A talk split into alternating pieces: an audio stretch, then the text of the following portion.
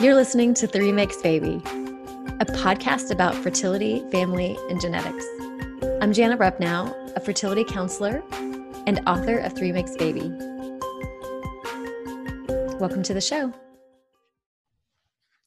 So, I am here today and I'm going to let you introduce yourself. Hello, thank you so much for having me on today. Um, my name is Eloise, and my friends know me as Els, and um, I am the founder of Fertility Help Hub. Tell me a little bit more about Fertility Help Hub. I know it's a website, so what kind of space is it? it's a tranquil space so that yes. people don't feel overwhelmed. It's not cluttered, it's beautiful, and it's a space where you can find everything and just relax and take a breath and think, mm-hmm. oh, this is just sort of de stressing me slightly and giving me all these amazing resources at my fingertips. Yeah. So stop the manic Googling and enjoy your time there. So, mm. yes, all the helpful stuff that really my husband and I would have loved three to five years ago, which we couldn't find at the time. Yeah, absolutely. And tell me what was going on three to five years ago with about yeah. Absolutely. So this is what what led me into this because I've come through this sort of at the speed of light, and I've I've come out the other side as I'll, I'll tell you about, and I suddenly have looked back and I've thought, wow, what we've just been through is a huge deal, and um, talking about things with friends whilst I was going through our fertility struggle really really helped me success. You know tell me more about that. What helped you? What did you do?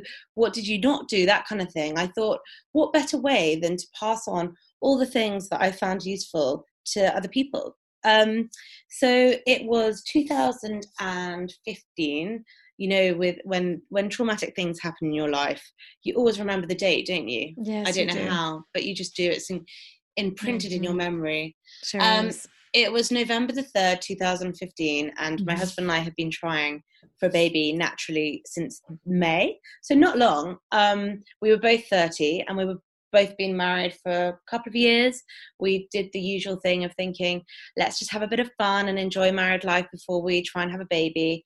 Um, never really anticipating that there would be a problem. He certainly didn't, but I always thought in the back of my mind, I just, you know, what would I do if we have a struggle? I almost worried about it before it even happened. Mm, like you had um, an intuition about it? Yeah.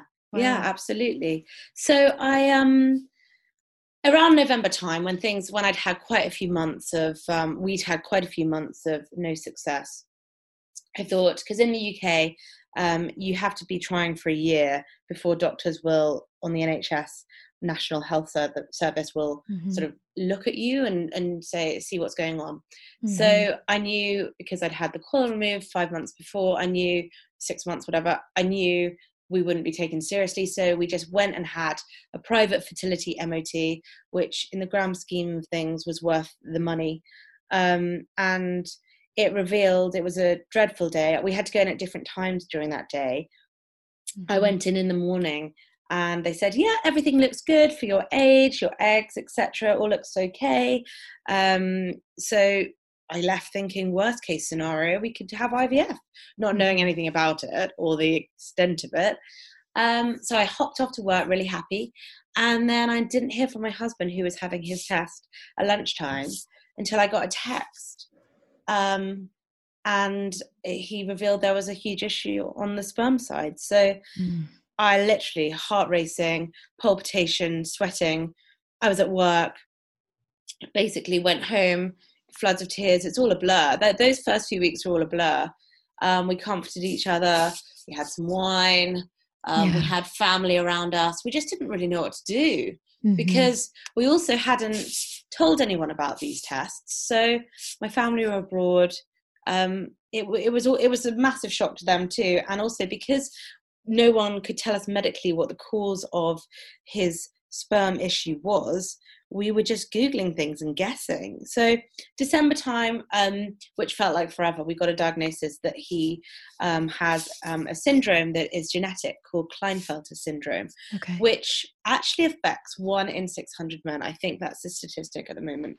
Mm-hmm. and that's huge that's mm-hmm. actually, if you think of the population, that's a lot of men. Yes. But we we'd never heard about it, um, and a lot of men don't realize they have it until they try for a baby because one of the main side effects is having a, um, a lower level of testosterone and therefore not necessarily producing enough sperm or sperm that would be viable that comes out and is viable to um, fertilize an egg. So, okay.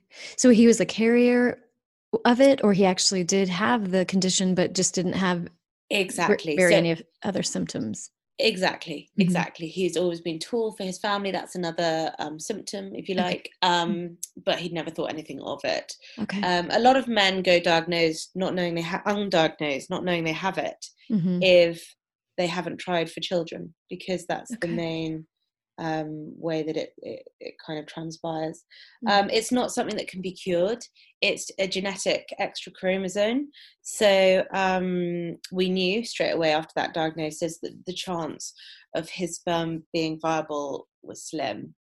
Mm-hmm. So um, we had a grueling through few months where we were toying with having him having an operation to see whether they could extract some sperm from the testes. And I was told I would need to have IVF in tandem with that fresh, so that if they found sperm, um, it would give it the best chance it could have at, at fertilizing an egg rather mm-hmm. than being frozen. So um, we looked at the success rates of London versus America, um, and the pricing plans were very similar.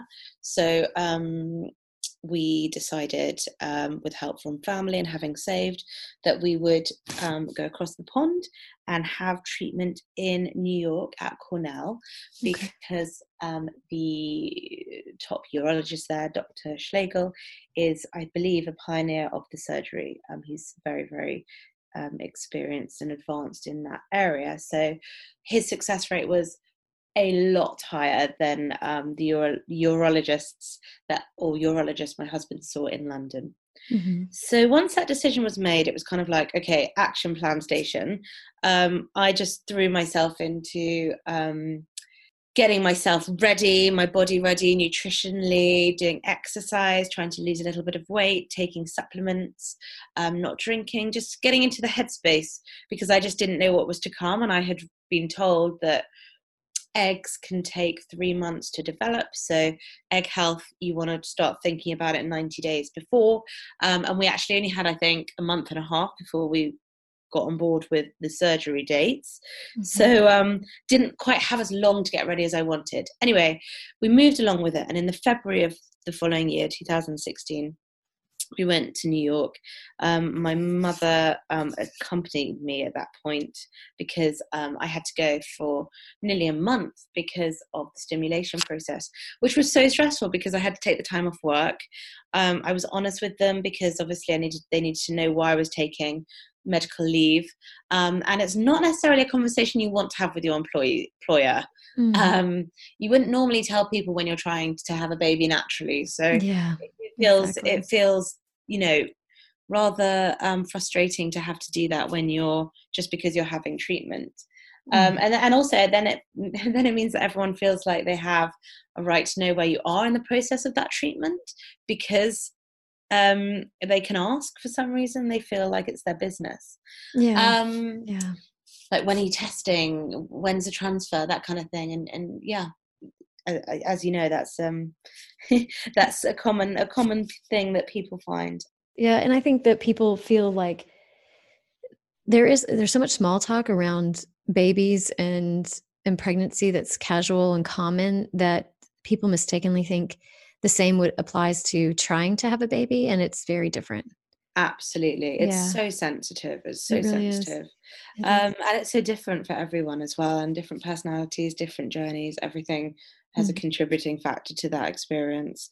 Um, so I'm in New York at this point. Um, we had picked a sperm donor because we were told that we needed to um, in advance of the treatment.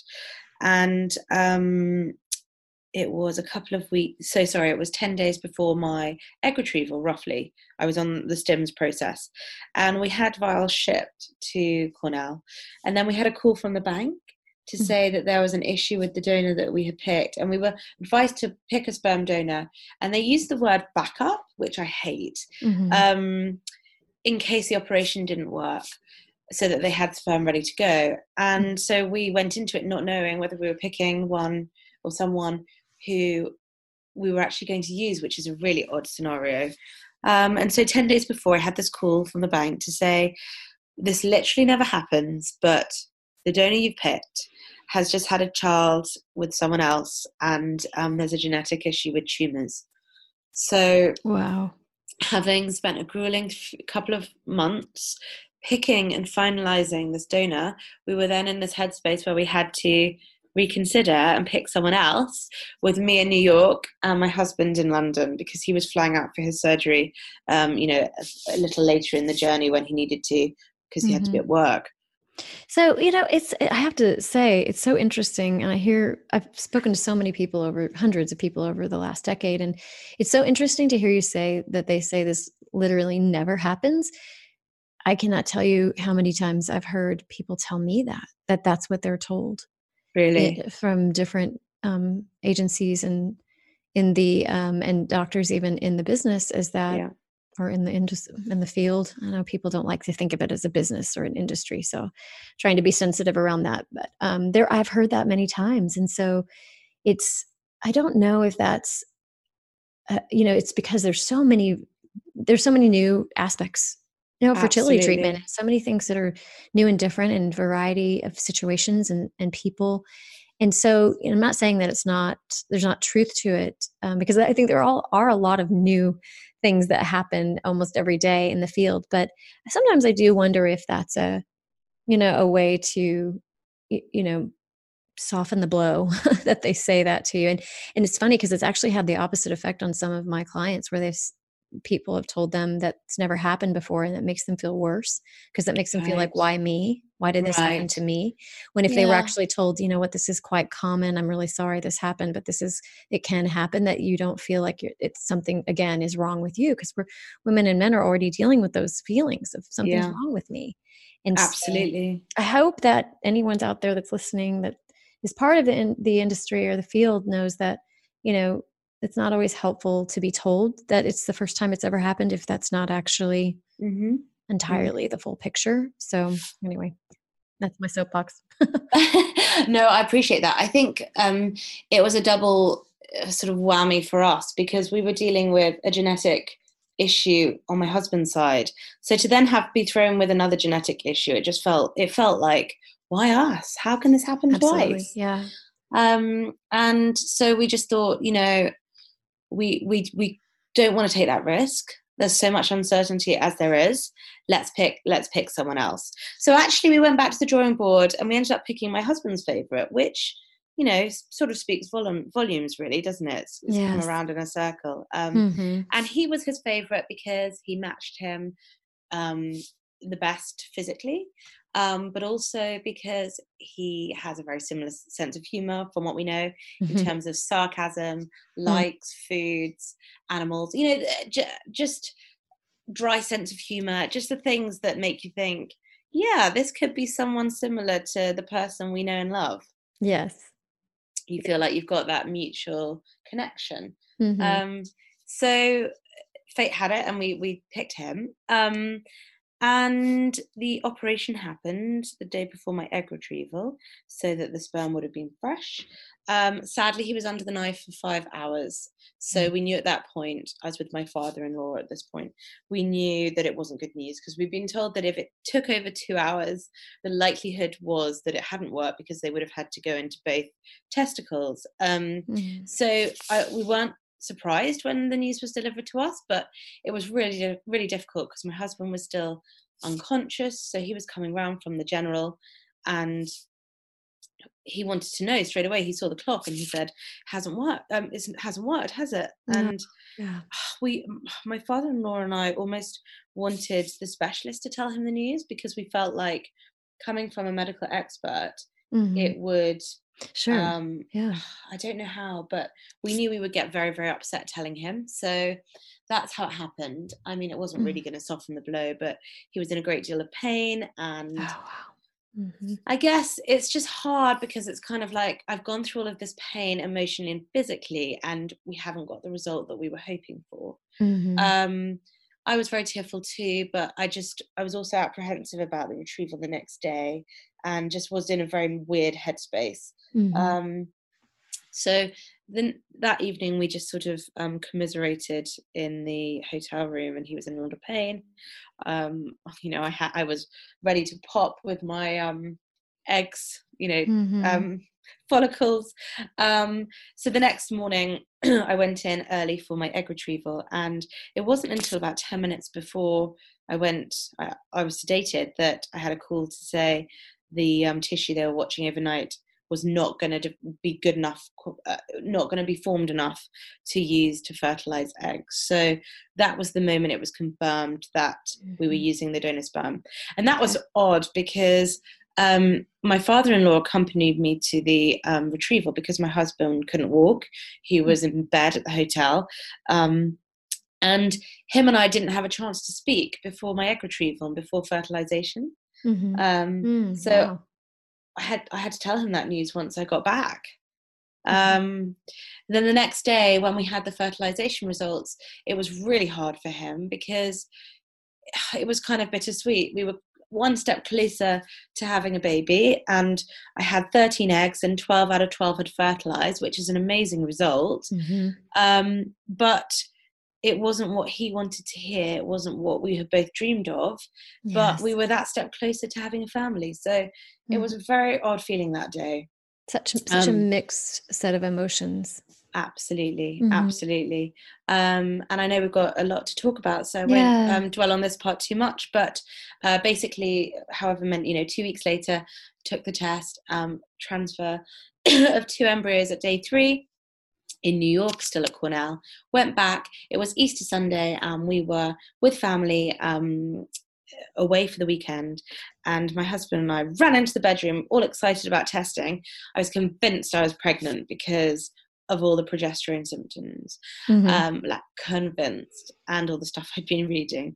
Um, so we sat there waiting for the line to go. Hadn't told anyone we were testing, and then it popped up not pregnant. Mm. And literally I just lost it. I was so hot, sweating, mm. crying hysterically. And my husband was really upset and he cried too, but he wasn't nearly as upset as I was. Mm-hmm. And I mm-hmm. think he probably almost felt a sense of relief at that point because everything had happened so quickly. Yeah. It had only been two weeks since his failed operation mm. that it, it in hindsight, it gave him a bit of time to reconsider what had happened and to adjust and to slightly grieve um, for his mm. own genetic loss. Mm-hmm. So, um, yeah, but I, I, guess in my headspace, I was kind of like, we've done all of this and we're still not closer to having a baby. Mm-hmm. And then I started to panic that there might be an issue on my side. Okay. But you had you still had 11 embryos left. Well, no, they didn't they didn't develop as my oh, specialist oh, okay. would have liked. So okay. we ended up with two frozen embryos from okay. two, two frozen blastocysts remaining in New York. Okay. So a couple of months later, um, we went back and had a natural transfer. And that was a much more relaxed trip because it was a natural transfer. Because I went into it feeling like it probably could fail, I hmm. hadn't set the expectations that I had the first time. The only thing I was terrified about was dealing with the um, failure again because I had been so low after the first round failed. Mm-hmm. Um, my husband he, had his birthday whilst we were out there we just had a really nice time together um, which was amazing considering what had just happened the months mm-hmm. before um, so there were there were probably less expectations riding on this trip which helped mm-hmm. um, my specialist said let's transfer two so we did um, and then we found out a couple of weeks later that i was pregnant oh. but was this, was this the same donor so was this the same embryos that you had frozen? Yes. It was. Yes. Okay. Yes, exactly. Exactly. So um obviously absolutely elated with the news. Um yeah. couldn't have been happier. My husband was very excited and very happy to be having a family, but it did take him a while to adjust to me being pregnant. Mm. Um, he went through difficult moments at different stages of the pregnancy. Some days he'd be really happy and excited, and other days he would say things or snap or kind of feel, of course, just feel strange about the fact that another man had facilitated this, in his mm. words. Mm. Yes. Um, and the uncertainty about what this child was going to be like, look like, what people might say or think who mm-hmm. know you know all the stuff that comes with it as you know and as you've written about in your book all those feelings um yes and men often have a harder time attaching and bonding because they don't have that experience with pregnancy like women totally do. and so totally. for that they feel more and that's and hey that's if, if you're a biological father too you can feel really removed i remember my husband with our first child biological he said i didn't really know how you know i didn't feel like i really started getting attached to him until he was out and walking around and talking yeah which is so true. joking but to a point it is yeah it is it is true because yeah. they they need yeah exactly they're not feeling the f- feelings that women feel when they're going through a pregnancy mm-hmm. um, and which carrying the child. Yeah, which makes it harder for in the case of sperm donation because Definitely. you need you really want that bonding attachment to form. So how do you feel how did you overcome that? What did he do to help with that bonding attachment process? Well, I think it was I think it was especially hard because I was hormonal and also because I was uncertain about what this child might be like and how we'd feel about um, the situation. And I was, I wasn't, I wasn't so um, I wasn't scared of the unknown in terms of what the child would be like and look like, but I was more scared about what if my husband doesn't love the baby? Mm-hmm. And what if he feels like I am more connected to the child than he is because yes. I'm biologically connected to the child? Yes. So originally, before we'd ever even tried to have a baby, we I'd always said, I'd always said when when we have children, um, I don't want to find out the sex of what we're having because I want a surprise. And he'd always said, I do, I really want to know. And we'd all said, we joked about it. And then when it came to it, you know, I literally couldn't have been happier to find out because he felt that that would help him bond with the child knowing mm-hmm. and imagine the child knowing the sex. And also, when you've gone through fertility treatment, you care less about things that you may have cared about before. Yes, yeah. Because you're just so happy to be having the child that that's right. Things like that just didn't it just didn't seem important anymore, um, mm-hmm. um, or or you know it wasn't a big deal.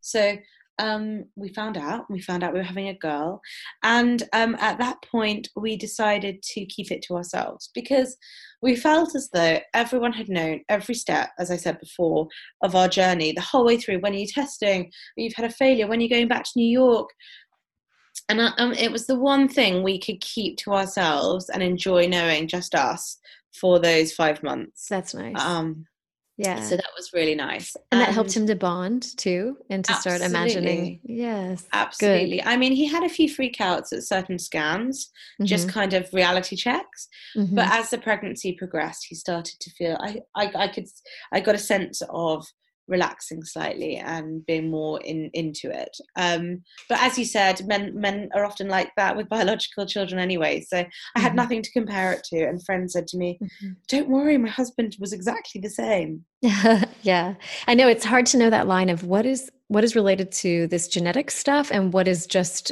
part of normal part of parenting adjustment exactly. yeah and, exactly. and it is and it's there's not always a clear answer to that and so no. you know it's good to think about it and think about both but know that it may not be um, always what you think it is absolutely and, yeah so well how did he how do you think he um, else did he overcome you know those issues of wanting to a, a, feeling left out and did he feel is there something that he could have benefited from receiving at the time or talking to somebody or just yes. distraction of some sort what would have helped him yes so all the things that um, i'm putting together in the hub some okay. of them would have helped him okay. because yeah. he felt as though his male pride was massively affected okay. he felt like it was the one thing he'd always dreamt of, and it had been taken away from him.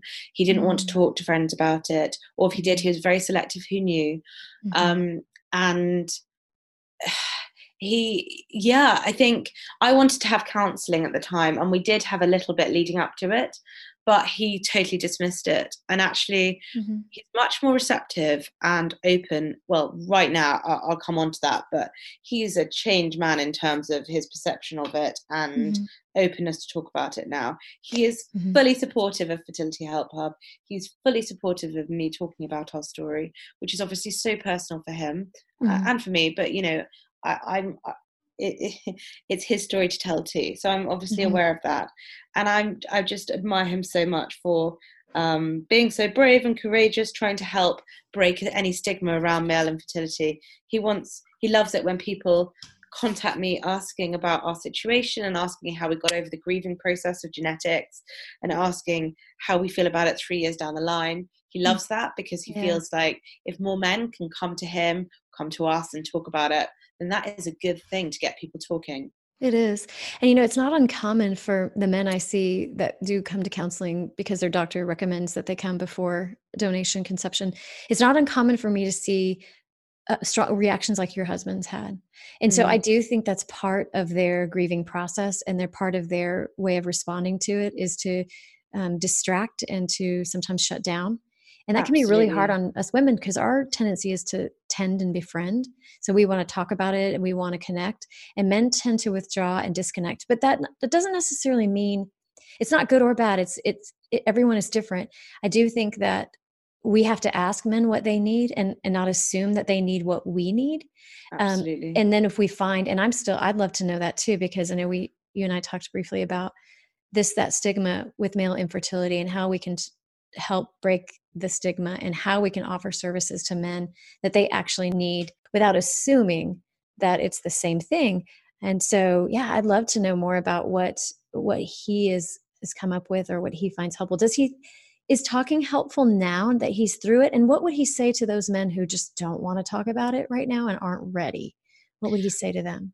I think he'd say um, that it's the best outcome we could have hoped for um, given what we were dealt dealt with. Um, I I know that he would say that he his love for and I'll go on to finish the story about our children. We yeah. now have three. Um, mm-hmm. His love for them is beyond anything I could have imagined, and their bond mm-hmm. is just amazing. I mean, our, our, our oldest daughter is obsessed with him. She's such a daddy's girl, and when he comes in from work. I mean, he bypasses me. He's straight to the kids. And that's the other thing. He's so proud of them and happy with our family. He's singing it from the rooftops because it's such an amazing gift that we've been given mm-hmm. um, that we wouldn't have had, you know, decades ago. Mm-hmm.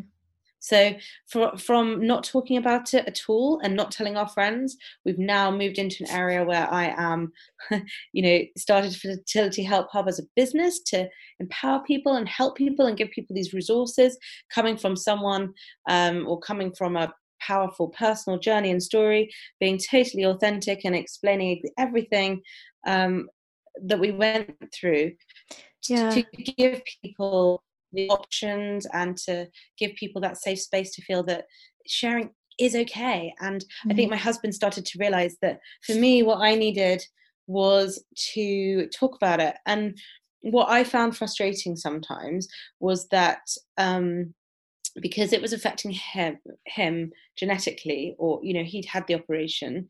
There was a sense that um, I don't know how I'm going to explain this, but I think sometimes I felt as though people lost sight of the fact that it was affecting us together as a couple rather mm. than just him. Yes. Because that has a repercussion on my children, my future children too, mm-hmm. and how we're going to be bringing them up and Absolutely. the hurdles we'll have along the way. It's not just his thing; it's our right. joint thing as a couple, a married couple. Mm-hmm. Absolutely.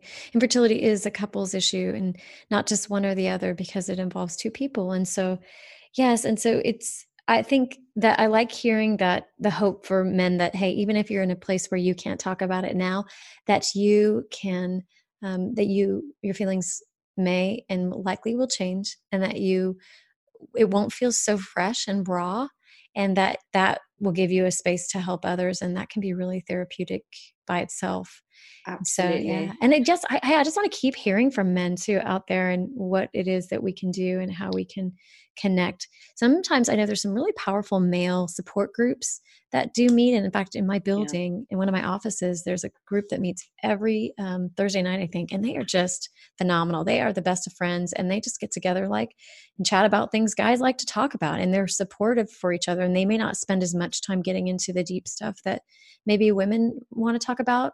They may spend more of their time talking about sports or fishing or whatever guys do but that's still something that's really powerful for them even if they're not getting directly into the topic.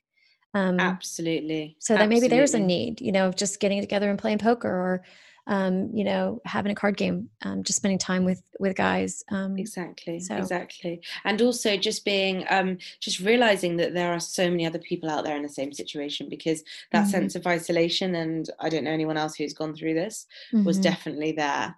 Um, yeah. And I think oh, something else I forgot to mention earlier was that when we were choosing our donor, we actually, and, and uh, I know you've touched on this in your book, um, we both were personally for us, uh, we were both on the same page from the beginning, even at donor selection before the operation, that we wanted to pick an open donor. Um, okay. And that made the process a lot easier because I could imagine, as you've probably seen before, that if a couple have differences of opinions on that, it mm. must be a very hard, difficult hurdle to overcome. Yeah. Um, so it, it, made our choice easier, if you like, that we knew from the beginning um, that we were going to be open with the children about it from day dot and that they we wanted to give them uh, the opportunity to meet the donor or connect with them or half siblings when they can at 18 so um, yeah. that that's a choice we made very early in the process too which is a really hard decision to make um, before you've even started the process yeah absolutely it is it is a t- wow talk about huge conversations to be having and to try to sort through so much information at first. So yeah, you're right that that is so hard. And um, it's great that you were on the same page because not everybody is. And you know, I will say a lot of couples aren't on the same page about whether they want to tell their child about donor mm. conception either. In fact, I just met with a couple last night where she was okay with it and he was adamantly against it. And so, you know, we had a long conversation and and it was it was pretty cute because at the end of the session he said, "Okay, well, I'm going to think about what you told me and think about maybe telling my child." And so he was pretty resistant at first but by the time we came around to the end of it he had he had you know he had really thought about it and thought that he was going to give that some time to digest it you know That's and so great. yeah so i think it does it does take time and i would say just like know that your feelings may change know that you yeah. have a right to change your mind yeah. and stay flexible and stay adaptable and the mm-hmm. more you can stay that way in this process mm-hmm. the, the better off it will be in the long run so you know don't get convinced in any one thought or idea and know that you can change because as your children come to be like yours are you know here and now they're growing and they're your family and you have family life and it's like your attitudes and your thoughts change about Absolutely. what you thought it was going to be isn't exactly how it it always is it goes down and so you can, you can really have a giant change of heart and so i always kind of just tell people that's okay you know if you do. Stay open. Plant i'll plant the seed here and, and, stay open. How have things changed for you and what would you say has been more complicated than you thought it would be now that your children are are older and are you know in the what they're around preschool age or under under that? Sure after our eldest um, turned 11 months, we went back to New York. Um, we had no embryos left, and we wanted to try to give her a sibling. Um, and so we used the same sperm donor again, and I had to do a fresh round of IVF. Um, and unbelievably to us, it worked first time with twins. Oh, so, wow! Fraternal twins. So, uh, yeah, so okay. boy girl twins. Yes. Um, and uh, amazing. So there's actually an 18 month gap between the three of them, which oh. is chaotic. But, um, but they, yes. they, they've started to play together, so it's very sweet. Oh, I'm um, a boy girl twin as well. So oh. it's really ah. special being a twin. And I, I know being a mama is really hard. But being that kid is just one of the most special things. I love oh, it. good to hear. Mm-hmm. Ah, um, so yeah, it's just um, obviously the three of them as we use the same donor the second time, the three of them are all 100% um, genetically related. Mm-hmm. So that makes the um, that makes it slightly easier mm-hmm. talking to them about it in terms of complication, I guess. Yes. Um, and also, one of the reasons I was really well, many reasons we were very very um, keen to have another child after our oldest was because we felt that um, another sibling almost going through something with with another sibling together mm-hmm. um, might make it easier to process and kind of work yes. through not uh, without having a feeling of being isolated and the only one going yes. through it um, i don't know yet what the outcome of that is because they're only two and a half and one Um, yeah. but um, yes, to answer your question, we've started to talk to our oldest, who's two and a half, about it. Mhm. But you know, you'll have a conversation, and you think you're getting somewhere with very basic terms. You know, Mhm. telling it as a a fun kiddie story. Um, yeah. and she'll repeat a bit of it, and then I'll say, "What did Mummy just say?" And she'll say, "Don't know," yeah.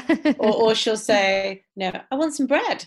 So That's right. you know the, the con- concentration span isn't there yet, but we have books, okay. we have books to help with it, and right. it's very very sweet. I often hear my husband talking to her about it when he doesn't know I'm necessarily listening.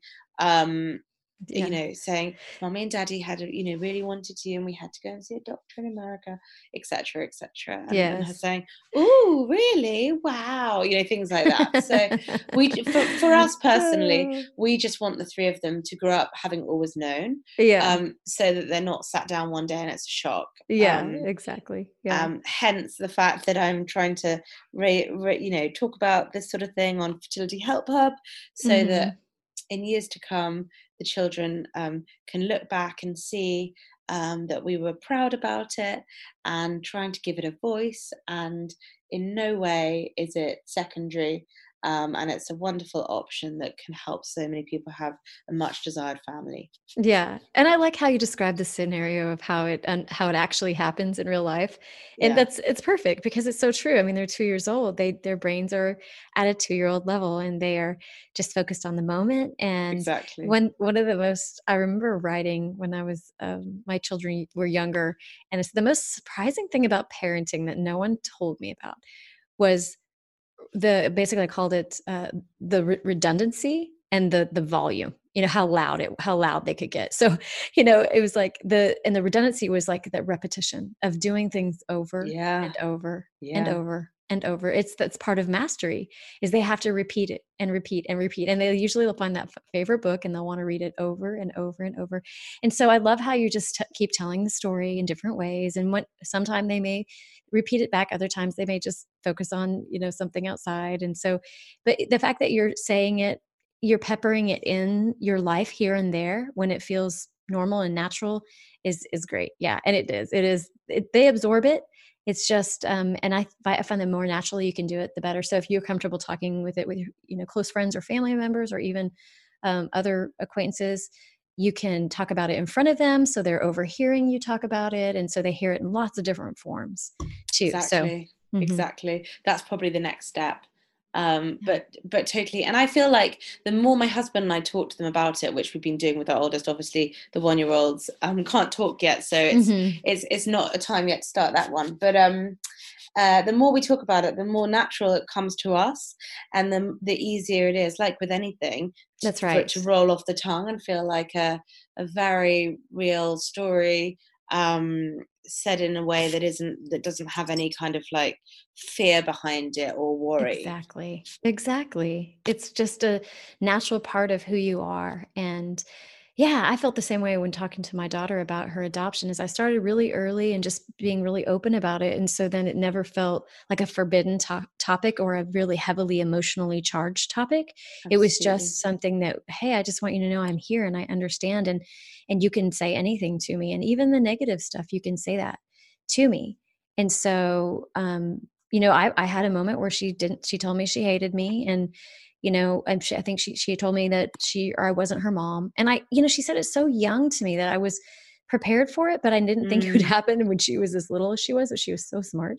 how old was she She was about four years old when she said it. oh wow Yeah, I expected it later, but it, it happened pretty soon, uh, wow pretty early on, and maybe maybe four or five. I I can't remember exactly, but um, but I think that you know I knew how to handle it, so I just knew she had a, a lot. She had a temper, and so I just said, um, you know, you don't. I know you don't mean that. You might not like what mommy's telling you to do right now, but you know, I know that that's what you hate. You don't hate mommy, and you know, so you just have to be the calm parent that realizes that they're just emotionally very immature and undeveloped and so they're going to lash out like you know, small animals they are i mean that sounded terrible but they kind of are at that age aren't they? Totally totally. completely the most adorable precious things on earth. I love children so much but two year olds it can be tough and three and four and five i mean they can be tough and so yeah and so they don't mean to they don't mean to say these things. They're not logical and they're not developed like we are to really fully even understand what they're saying so it's important not to take that personally absolutely and they don't know yeah. the consequences or the emotional whoa, that could have on someone on you they i mean probably hus- see it on tv somewhere and they repeat exactly it. you know that's exactly. the truth of it mm-hmm. um, my husband eh, does have that worry about them lashing out and saying exactly that you're not my real dad mm-hmm. but um, you know, I said to him, well, they'll probably say to me, I wish you weren't my mom. Yeah. Um, there can, there's so many different ways to say it, isn't there? yeah. I'm sure I said horrible things. I did say horrible things to my mother, which I didn't mean. I was just frustrated. Sure. Um, sure. So I, I think whatever the scenario, you're going to be faced with something like that, aren't you? You just do. And you just say, you know what? I absolutely I'm your real dad. Absolutely I'm yeah. your real mom. Yeah. You may not like what I'm telling you right now. You may not like that you've having to go to your room or pick up your clothes, but that has nothing to do with whether I'm your dad or not. so, exactly. you know, you just sort of, yeah. you just kind of don't let them push that button and no, we'll just let them know there's no button there. If you've, if you've tended to your own trigger or your own emotional insecurity, they can't push it because it's just not there to push. So exactly. Yeah. That's a very good point. Mm-hmm. Very good point. Yeah. yeah. Well, I I would have enjoyed talking to you so much, and I feel like we could have another one because I feel like we could talk about so much more. Absolutely, um, absolutely. Yeah. I'd love to let you know how things progress as um, please do as as they start to get older and we talk more about it. But yeah, it's starting do. to be a natural and fluid conversation, which is really great. That is. Um, and yeah, I just for anyone who's thinking about going down this route, um, I think the unknown is scarier than the reality. Mm-hmm. Um, and it's for us it's been you know amazing that we've had this yeah. opportunity. People can subscribe for free via my bio at fertility underscore help underscore hub. And the website's www.fertilityhelphub.com thank you so much. It's been such a pleasure. Yeah thank you. It was so such lovely to speak to you. Bye. bye. Thanks for listening if you would like to follow me for more content, you can find me on Instagram at Jana Rupnow LPC and Facebook. And you can also grab a copy of my book, Three Makes Baby, on Amazon.com, BarnesandNoble.com, and Target.com. Be sure to subscribe to this podcast and rate it and share it with a friend if you like it. Have a great day.